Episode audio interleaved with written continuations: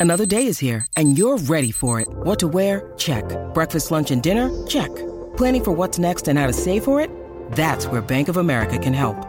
For your financial to-dos, Bank of America has experts ready to help get you closer to your goals. Get started at one of our local financial centers or 24-7 in our mobile banking app. Find a location near you at bankofamerica.com slash talk to us. What would you like the power to do? Mobile banking requires downloading the app and is only available for select devices. Message and data rates may apply. Bank of America and a member FDIC.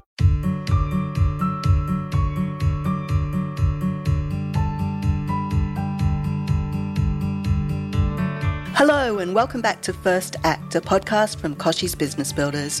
I'm Cec Busby. And I'm Adam Bubb. Thanks for joining us again. We absolutely love diving deep into the surprising backstories of Australia's most fascinating entrepreneurs. There's always a surprising nugget of wisdom in each podcast, uh, whether it's how a mover and shaker has come up with a big idea, uh, what ideas didn't work, and how they've personally handled the ups and downs of success in business and life.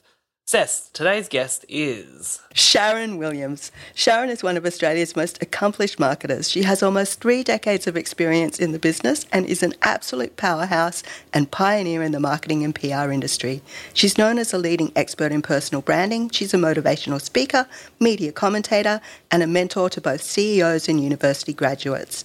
Her agency, Taurus Marketing, has represented more than a thousand brands over four continents, and she's a sought after business and brand builder and we are so delighted to have her on First Act today. Lovely to see you both. Thank you. Sharon, we are thrilled to have you with us today. We always start with our First Act icebreaker on this podcast, so listeners can get a sense of who you are, and your icebreaker for today is what is the one word you want banned from marketing? Oh gosh, I think the word marketing itself.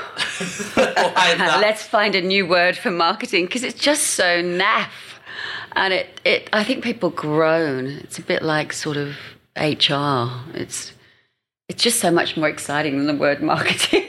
Well, I mean, HR has had a bit of a rebrand over the past few years. It's, very people, people and culture, happiness officer. Like, there's all kinds of names that come up now in the HR space. What are the, what are the, what would you propose as better than marketing? I've thought of that so many times because with with the word marketing in my company name, Taurus Marketing, I've, I I always think it's so lame because we do such amazing things, and marketing sounds so generic. Um, I mean, business strategists, success makers, growth meters, KPI winners, um, bonus payers. Marketing should be all of that. So I haven't come up with a word yet, Adam, but we should work on that one. Mm, success makers. Yeah, I was quite liking success makers. Yeah, I like that. You find a lot of those kind of roles. Also, customer service has kind of been reframed, especially in startup land, as customer success. And I'm seeing a lot of director of customer success, which used to be customer service, because service sounds a bit, there's something about that that sounds a bit, oh, you know, that sounds a bit tired. So I like the positivity. Language can really make that difference, can't it? It really can. And and the methodology that we created was all about the bullseye and hitting your bullseye, which doesn't have anything to do with marketing in, in a way, in that in that that phraseology. So um, Certainly, I think marketing exists to grease the wheels of allowing business to get where it wants to go and hit that bullseye. Well, you've already hit the bullseye on where we were going with that, with the next part as we uh, kick off your first act. That no bull approach, that's a big part of your, your, brand and what you offer at, at Taurus. And obviously, the bullseye is an embodiment of that. Where did that no bull approach come from? Was it something that you had with you from your childhood? Yeah, I think it. I think it's me. I think it's who I am. So when I was thinking of naming the company Taurus, it's the first word that popped into my head. And I am a Taurian, but I don't really follow star signs. And I looked it up, and a Taurian is steadfast, tenacious, earthy, loyal, stubborn. And and that noble kind of I, I remember looking at my my husband at the time and saying taurus no bull. And he went marketing load of bull. And he's an it guy. And i just thought that was really good really solid to be able to have a reflection of looking at oneself in a light-hearted way. Um, and also there's so much if you if you think of marketing and pr there's so much bull there is so many words around um, the creation and activity that comes with that, how many people are actually really delivering on what that's supposed to do. So I liked the association with meeting a target, meeting a bullseye, and and in a noble manner. So calling a spade a spade. Let's take a little step back because I can hear that English accent there, and I'm sure our listeners can. So you um, grew up in, in England, you went to an all girls school. Can you tell me how you think that might have shaped your confidence and your abilities to achieve by attending an all girls school? Yes, yes, thank you. And I, have got a, an interesting slant there because the school that I went to as a child was run by my great aunt and my grandma. Oh, wow. They actually founded the school. So I, from a little girl, they lived, Nana lived next door. She was Mrs. Williams at school. She was the deputy headmistress. And my great aunt Marjorie Daw, we used to call her Auntie Marjorie Daw because of the nursery rhyme, was Miss Roberts, very strict, who was the headmistress. So I had Nana and Auntie outside of school and Miss Roberts and Mrs. Williams in school. And the teachers who were Mrs. Joan Arnold, who was history, was Auntie Joan, you know, in the school holidays. So my schooling was very, very influential in my life. All girls, yes, um, uh, was good and bad. Um, the fact that I was the niece of the headmistress wasn't always helpful the fact that it was a school that was a small private school that um, people went to who could afford it. My family, my single mother would not have been able to afford to send me there. I went there because it was a family school. So huge influence on my life for all sorts of reasons. Looking at female role models, uh, believing you could be anything. Why wouldn't you believe you could be anything? I was surrounded by teachers and pioneers in the 60s and 70s. Um, and and had a had a working mum was a was a professional working mum, so I had a working mother as a as a role model too, which was also probably not that common at the time. That's right. She was actually head of personnel oh, at yeah. Nestle um, factory in, in London and then Lyons Maid, um, and was going to work heading up 5,000, a factory of 5,000 people on less money than the men working alongside her. Um, and mum and dad divorced in 1969 when I was four or five. And there was no Property Act in in England, so when you divorced, the women the woman had nothing. Mm. Um, so yes, times have changed, you know, considerably since then. But I, when I look back, I don't know how my mother did it. I do not know how my mother did it. Mind you, I look back on what I've done. I don't know how I've done it. But mum certainly had a harder road than I've had. Mm. So then you had like a very strong network of powerful women around you at the time. What made you want to leave the UK, leave that behind, and start afresh in, in Australia? I left England because uh, I got married to my children's father, Guy, and we worked for the same company, an IT uh, company in in London. I was marketing. He was uh, uh, very very high up in the technical side, and we were hoping to be positioned down in Australia in Sydney. It was my dream, and it fell through. So we'd already rented out our apartments and, and, wanted to go. So we said, right, we're going to go anyway. And so we had a party in Russell Square, went to Harrods and bought a couple of rucksacks, and had a party and said goodbye, issued our family with a map and said, We'll see you in a year and we're going to go around India and around the world and come back. And we've never got home all these years later. So we went all the way around India, backpacked second class aircon together as a young married couple, no children, very precious, those experiences, did it really well together. Then in India, the company asked us to go to Hong Kong and set up the Hong Kong office.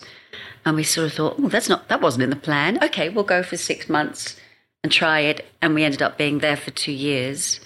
And I know instead of arriving with the rucksacks, we, we then transferred down to Sydney uh, finally, and we ended up shipping about 35 boxes of beautiful Chinese you know, china and, and all the stuff that you accumulate when you set up home and land somewhere with two rucksacks and leave two years later. Um, and I had a, fabulous two years in Hong Kong setting up all the distributors for this company, Sign On, um, and working alongside my, my husband And then we came to Sydney to the to the dream that I've been dreaming of. I've been dreaming of coming to Sydney since I was a little girl, or to Australia. All my all my kindergarten projects are kangaroos and and and uh, marsupials and drawing the outline of Sydney. And I've still got those books. And they're clearly just bouncing all around the parks of the harbour, and they're everywhere you see, right? Yeah, that's right. Look, you know, I think there's, I, I love that kind of that idea of adventure and the way that you have plans and visions for what you want your career to look like, and the fact that it is sometimes those well, in a lot of cases, it's those off the beaten track moments that kind of lead you somewhere else. That is life's adventures. Yes, and I've had a lot of those, Adam. I had I had lots of twists and turns from the age of about 18 to when I settled at Sign-On at about 23, 24. So I did lots of different things in that mm. In that period. What would you say were the main sort of differences culturally from working in the UK and even working in Hong Kong as well to working you know, in Australia? the huge, huge cultural differences. So, having been brought up in London in a what I realise now is quite a fast pace, and loving London. I mean, it's my hometown, London. I, I know my way around London in a in a big way. Left when when I was in my mid twenties. Hong Kong, faster, furious, looks different. People look different the language signs, the, the language looks different, um, sounds different, and travel very similarly is is easy from that hub from London and from Hong Kong all around. And then I remember coming down to Sydney and Guy and I arrived and ended up in the Pennant Hills in the country comfort at Pennant Hills. And I remember we went to the bank as you do because you've arrived in a new country and there was someone in front of me with no shoes on and a slip in you know, like a vest. And I remember just thinking, oh my goodness, they've come into a bank with no shoes. and now, and now I'm so Australian that story doesn't even resonate with me. But I remember thinking, oh, you know, how could they have come into a bank where in London you were dressed, you know, being a, a bank was somewhere like when you went to the doctors, you, you, were, you had your Sunday best on. Um, and also, I remember going to our the manager that we were going to report into, and I walked into his mansion in, in Pennant Hills. And as he greeted us at the door, I was sent to the kitchen with his wife, and then my husband and he went to the to the balcony. So there was an immediate division between between us, the girls and the guys, which I thought was interesting. That is interesting because that's not the case so much these days. Still remnants of it. was was that also something you encountered in your career in those early days? I, I've had a very lucky career in terms of I've always been around great people and been able to navigate those situations. So I've been very supported by men um, and women in my career. But predominantly back in the 80s, I was working mainly with men. And now in my company, although I, my company has, I work with women every day, most of our clients are male, probably 80% of them are male. And I think it's a case of be the change you want to see. You almost don't have to talk about it, you just walk it. And if you walk it, people around you become it. So you weren't hampered by your gender in when you first arrived in terms of opportunity?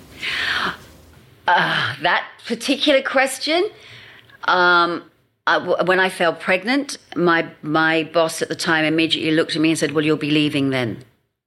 And this was in 1995, not 1980. Jeez. So he actually saw my career ending when I had my firstborn.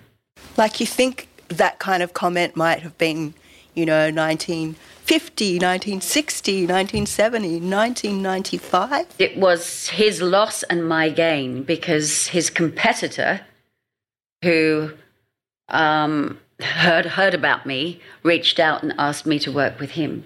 So I waddled in nine months pregnant and met Peter Kazacos of the Kaz Group and ended up contracting for him. He said, he said, have the baby. You don't quite know what, you know, you're your firstborn.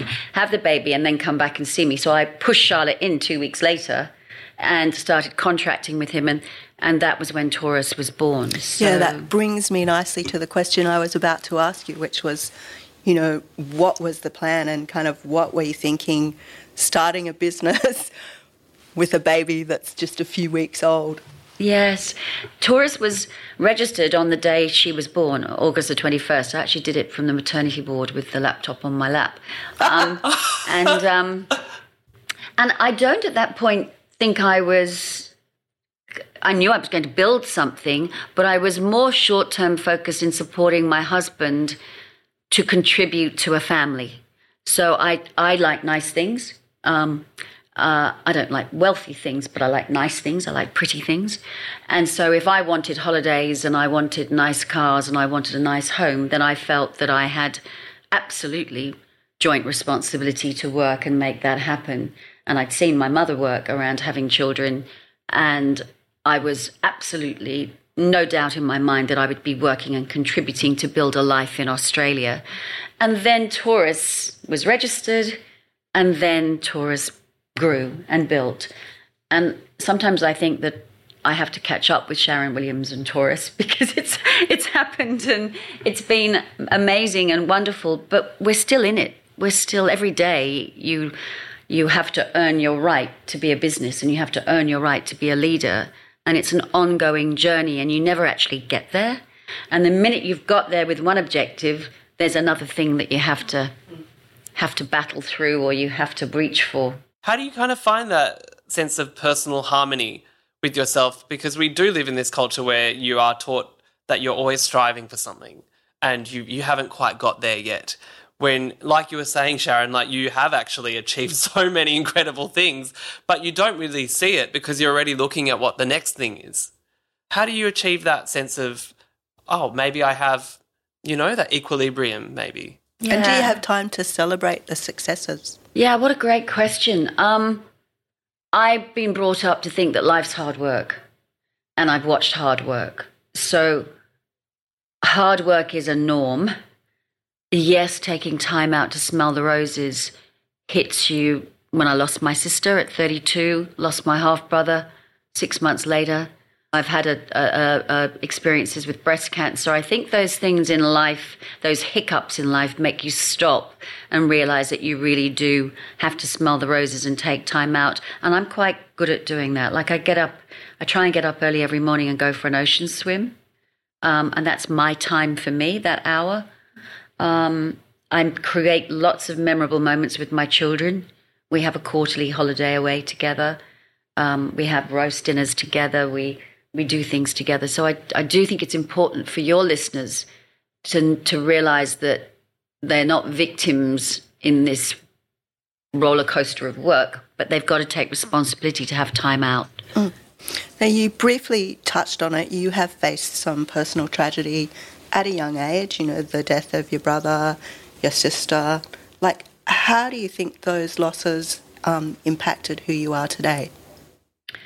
I think our personal experiences impact and shape us tremendously. So when Lisa died, who was 32, she's my only sister and my my younger sister.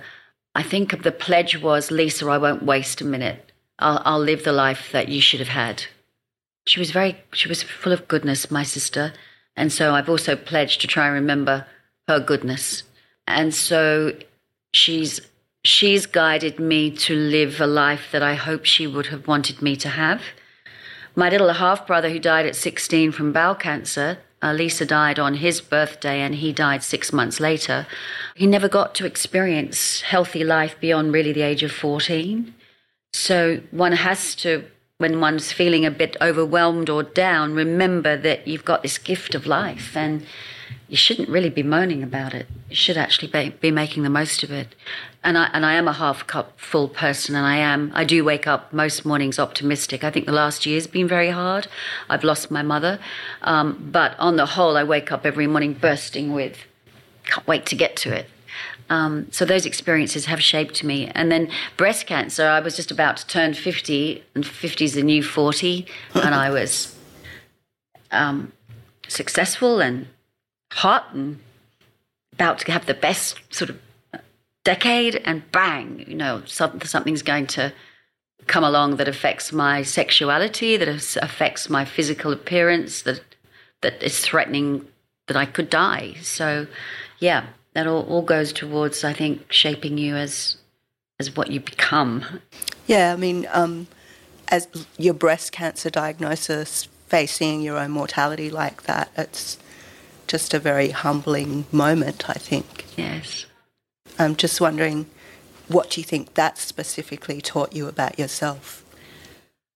Um, that I mean, um, all I can visualize while you're asking me that is lying on on my knees on the carpet in the hallway when no one was home, screaming at the top of my voice. Because what happens with with when you get a life threatening disease is the fear is more frightening than the disease. So the fear of what's going to happen at the time, I really wanted to see my son through school. I wanted to pay for his education through school. I wanted to get him through to his HSC. I wanted to see him through that. Um, I wanted to look. I was looking after my mum. Um, so it, and then the fear of what decisions to make: surgery, not surgery, chemo, not chemo, radio, not radio. Do you let them take your breasts, or do you gamble? Do you take a risk? I'm very I've already said I love beautiful things, and I think I have a beautiful body, and and I'm blessed that. Whereas lots of people, I mean, there's there's lots of things about my body that aren't right, but geez, why waste time moaning about it? You know, I've got this whole body that I'm gifted with, and breast cancer threatened to attack that and change it. And I'm a swimmer, and the balance that that would have. Um, the way your clothes sit, and I'm a, and I love clothes. Um, and so my silhouette was about to be affected as well as I, my life could be over. Um, so what did it do? It made me focus on, I guess, the outcomes of treatment. And I think I already had a good view of what was important to me in life because I'd already lost Lisa and, and Owen. So that experience of loss that really that impacts you both you know personally all those experiences of loss but then you've also got to run a business at the end of the day too how what challenges kind of came up for you in um you know in kind of like keeping that afloat while you were really prior where you needed to prioritize your own health and health of those around you Gosh, Adam, yes, you're bringing back all sorts of memories. So one of the biggest. I'm sorry. no, no, it's it's good. I mean, uh, you know, I've, I suppose I've I've you try and sort of put it at the back of your head so that you can cope with each day. At that time, 2014, my first diagnosis, my team stepped up, but I didn't miss a beat. I had radiotherapy every morning before work. Um, I swam in the sea to try and ease the burns. Um, I had lumpectomies instead of surgery, and my team wouldn't have even seen me miss a beat. Um, I might have been a bit late in on some some mornings. The second diagnosis, I had decided to move from Artarmon, of, an office in Artarmon, to the city, to George Street, and I was going in that day to sign on a two-year lease, four-year four-year lease, in a very glamorous office on George Street, and I was signing a, a quarter of a million dollar lease with no break clause on it. And then I got a second diagnosis that things were even more serious, and therefore I was now in a life threatening situation. So I may have six months to live, but I was just about to sign on a half a million dollar lease that would, if I died, would leave my children with a half a million dollar debt. And I remember my lawyer saying, Well, ask the landlord if you can have a break clause. And he came back with a response I'm not a beep charity, I'm a business, there's no break clause. So I had to actually sign I had to actually sign the lease knowing that I may not be oh around oh to see it through. Now, that's a business, that's a direct business impact from a life situation. So I then had to go, right, well, I better leave because I've got to pay the, the lease. and then fronting up every day when you are shaking and frightened because death is looking you in you in the face and having to cope with each day is a distraction and a great thing and is also um, yeah, it's tough. It's yeah. tough. Thank you for your candid uh, through your candor while talking about some of these experiences. Maybe it will help someone else that's going through it because there are very big days of darkness with a breast cancer diagnosis, and the fear is horrendous. And navigating the multiple medical adv- advice is, I mean, I met with 23 surgeons. I, I went on holiday and met with people to advise me, and I ended up doing everything against they said to do. So I took high risk gambles. Um, and someone out there now dealing with this, they'll be in a lot of darkness. They'll be they'll be in not a good place. So if I can help by suggesting that you will get through it um, and go with it and hold responsibility for your own body and your own decisions, then hopefully that will pull someone out of a dark moment because it is dark. It's really dark. But there's a light. There is a light. It's always a light. um, thank you. We'll be back with Sharon Williams after a very short break. When you need mealtime inspiration, it's worth shopping Kroger, where you'll find over 30,000 mouthwatering choices that excite your inner foodie. And no matter what tasty choice you make, you'll enjoy our everyday low prices, plus extra ways to save, like digital coupons worth over $600 each week. You can also save up to $1 off per gallon at the pump with fuel points. More savings and more inspiring flavors make shopping Kroger worth it every time. Kroger, fresh for everyone. Fuel restrictions apply. We're back with Sharon Williams. Thanks again, Sharon, for joining us. Now, a little bit of a lighter topic here. Your daughter, she used to work with you in the business, yes? Yes, Charlotte. They've, they've actually all worked in the business for, for a period. And yes, Charlotte was with me for three years. Yeah, how is that working with family? Oh gosh, I mean, I'm so proud of her. I could burst. It was absolutely wonderful, like the best of the best. I'm sure for her it was a bit frustrating because she wanted to change everything in a day. And when you're running a business for that long, there's things that you need to modernize and bring up to speed. And of course, you've got this lovely young thing that wants to change the world in a day. So I, I know she used to get frustrated that we weren't going fast enough for her but she she was responsible for putting in whole new systems and CRMs and ways of doing things that were just extraordinary. No, she's terrific, and she could do anything and everything. She she was able to be an octopus and pick up anything in the business and run with it. And I was hugely proud of her for doing that. And we were only having dinner the other night and saying that it's it's it gave her a lot of grounding for what she's doing now. And she also went to acting school. So she is actually an actress. So is she in marketing now, or is she act, acting is a hundred percent her game? She's gone into sales. Ah. Where she says, "Mummy, I use my acting every day." and then I use my experience with you um, in understanding what business leaders need to sell. She's selling a mental health app. So she says that she understands what business leaders need because she was with me and has seen me um, well, they've all watched me since they were growing up. So, do you think she went for something in mental health because she's seen how important it is to have good mental health from the process your whole family's gone through with the diagnosis? Um, yes, possibly, and and maybe more so during COVID and seeing what people went through during the pandemic, because she immediately left me to go to an IT in sales in IT, and then moved to get a job with the uh, with um, on Mind, and she loves it. She absolutely loves it, um, and has purpose. Mm.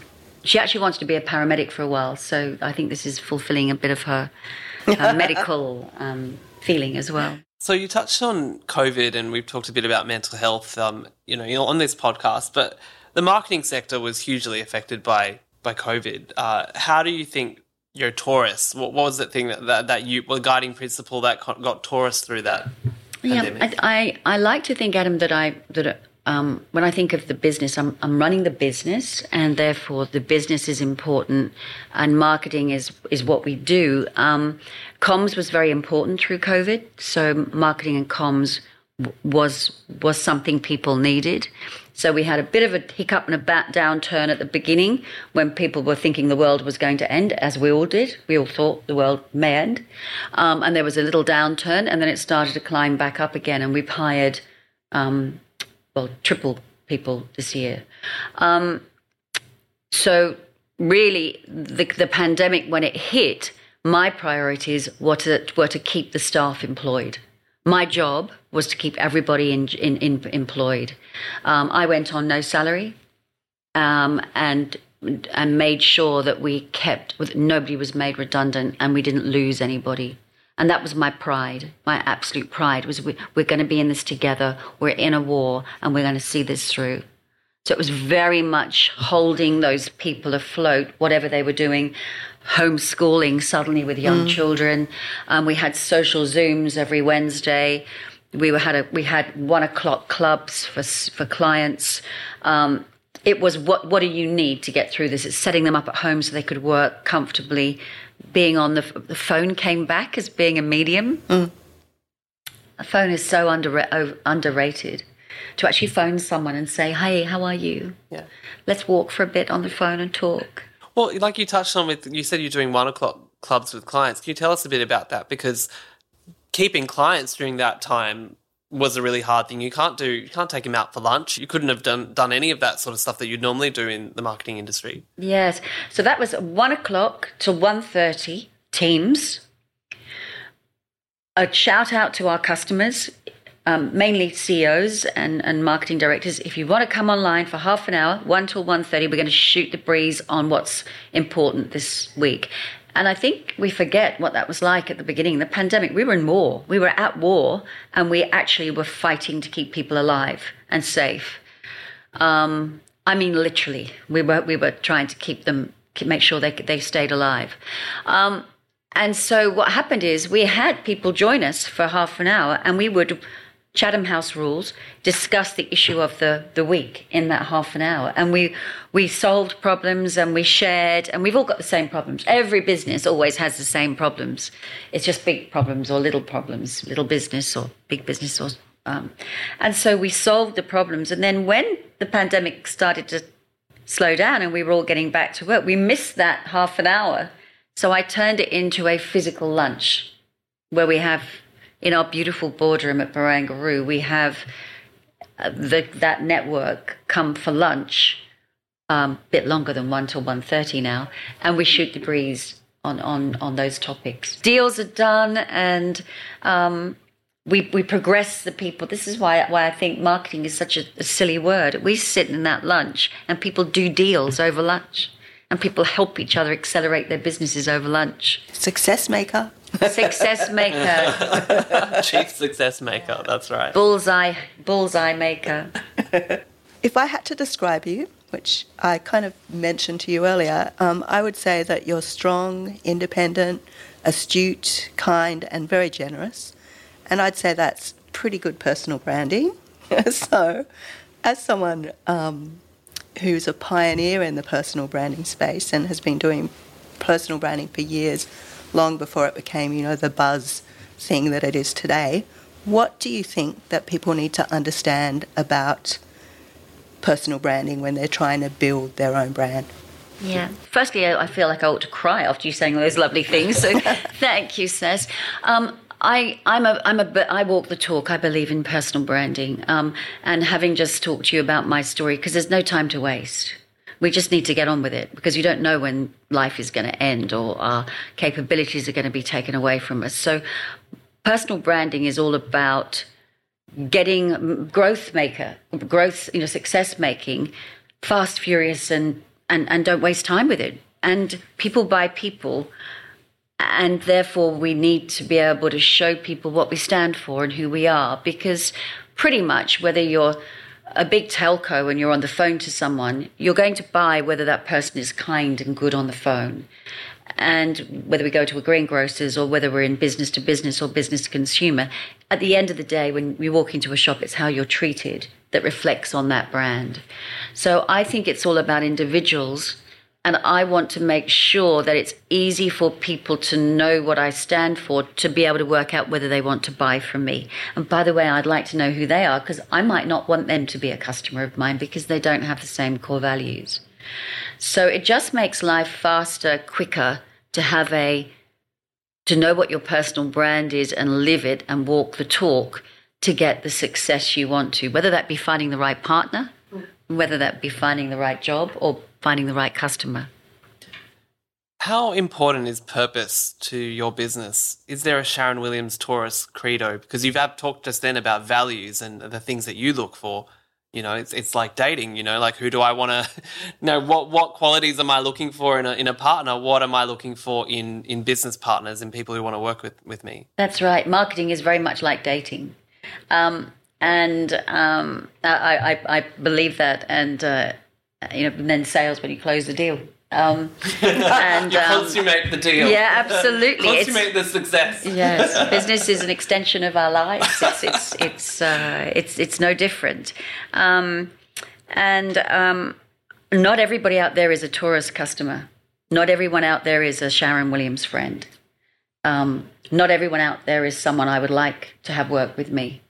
Um, and therefore, I think it's, it's, it cuts to the chase quicker if you can say who you are and what you stand for to attract the right people out there and not the people that aren't attracted to you.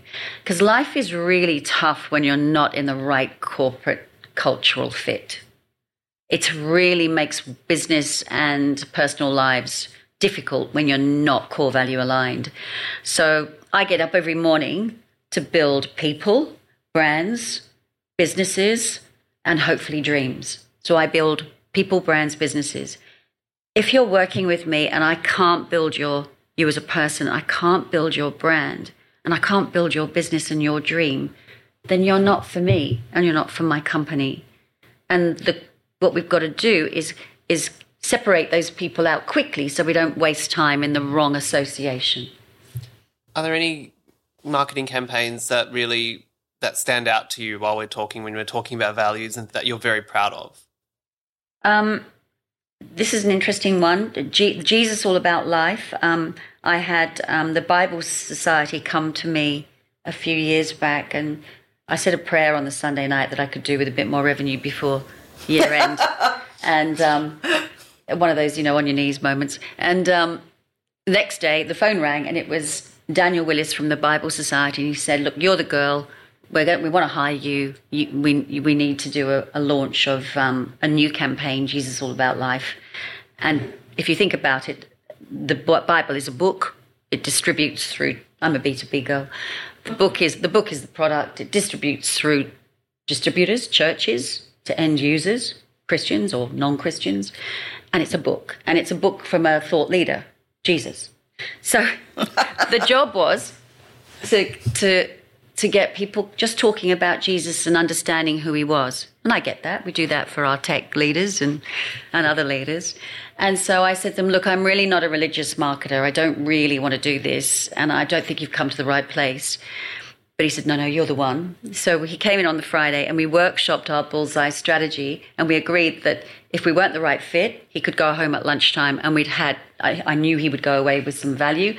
But if we were the right fit, he'd hire us and we'd move on. And he did. And 12 weeks later, we had 25,000 on Facebook from a zero start. We had 500 pieces of coverage. We had the pink sandstorm hit the day we launched. I must have said a prayer on that one.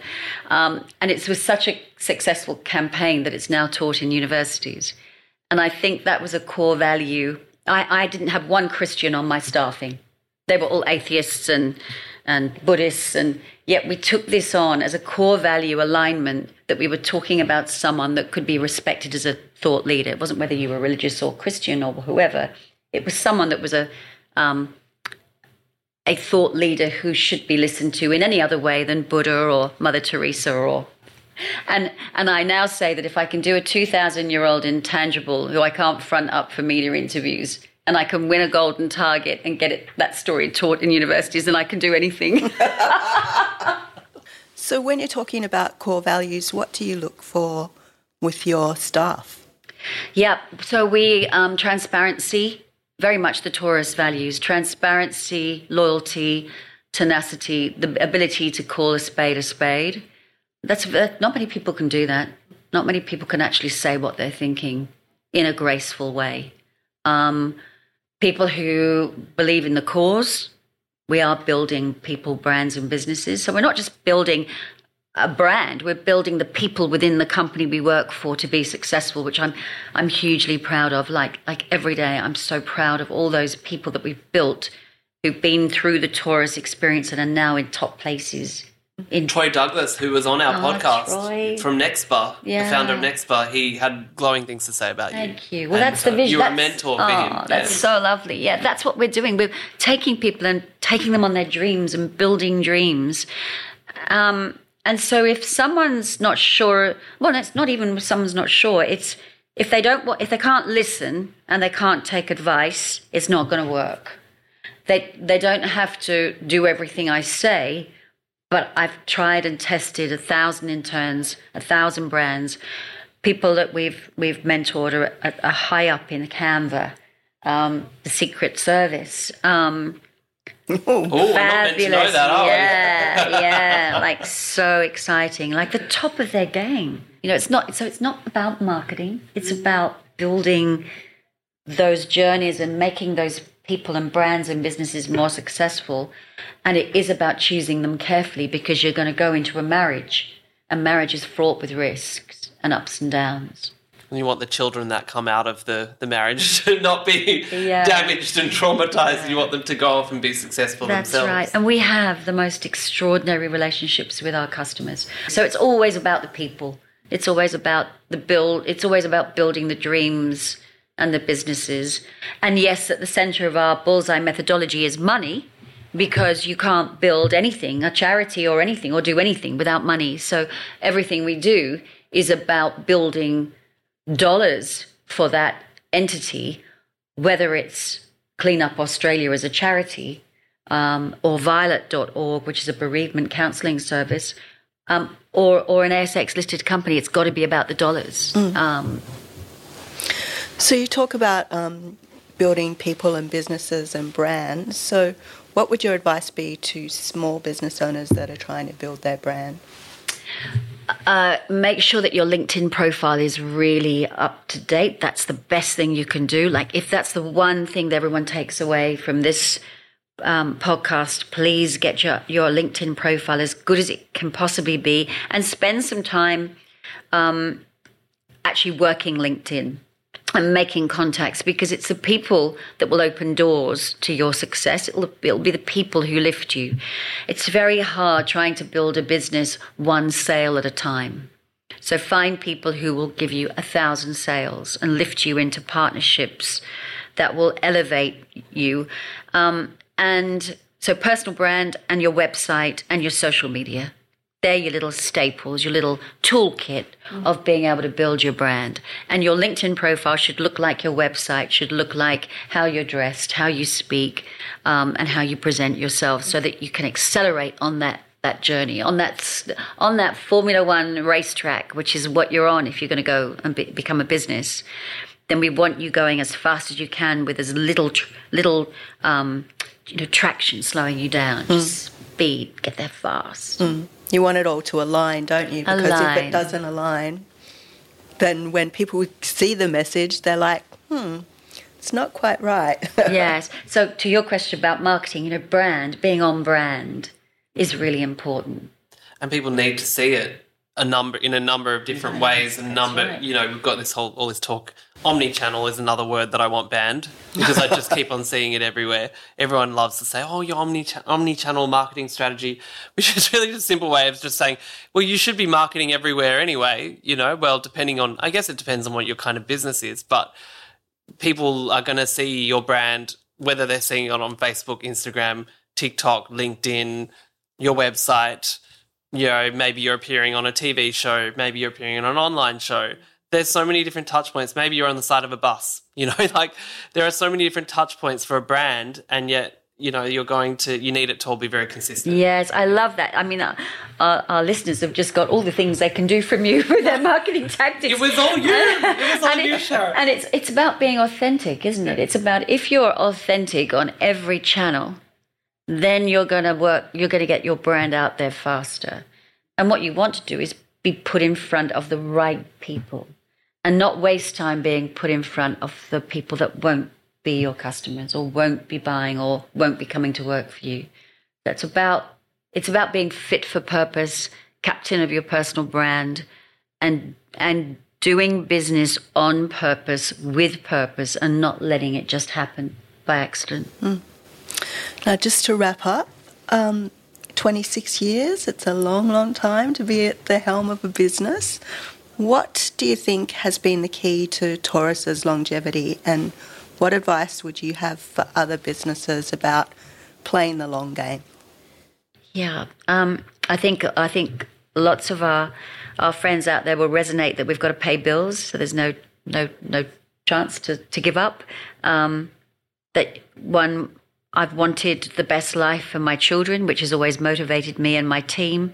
Um, so building the life I want has kept me going. Building people and brands has kept me going. Um, And you know what? If you love what you do, it's not work. I love what I do.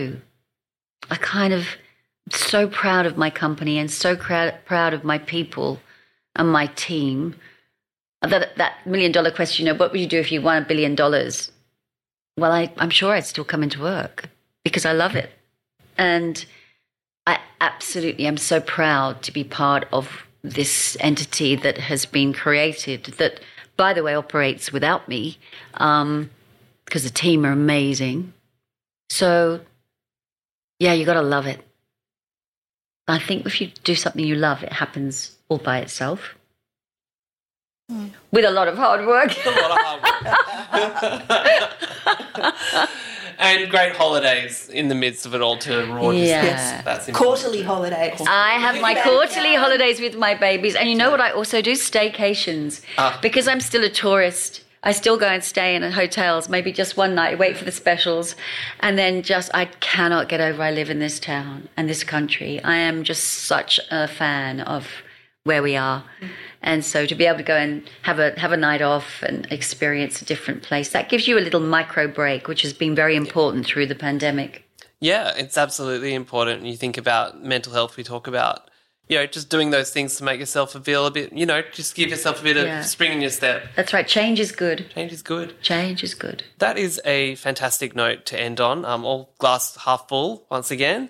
Uh, Sharon Williams, thank you so much for joining us. Uh, head to sharonwilliams.com or taurusmarketing.com.au for more info about today's fabulous success maker. Uh, don't forget to give this podcast a five star review if you've enjoyed this chat. And thanks for listening. Join us next week for another fantastic first act conversation. Bye bye.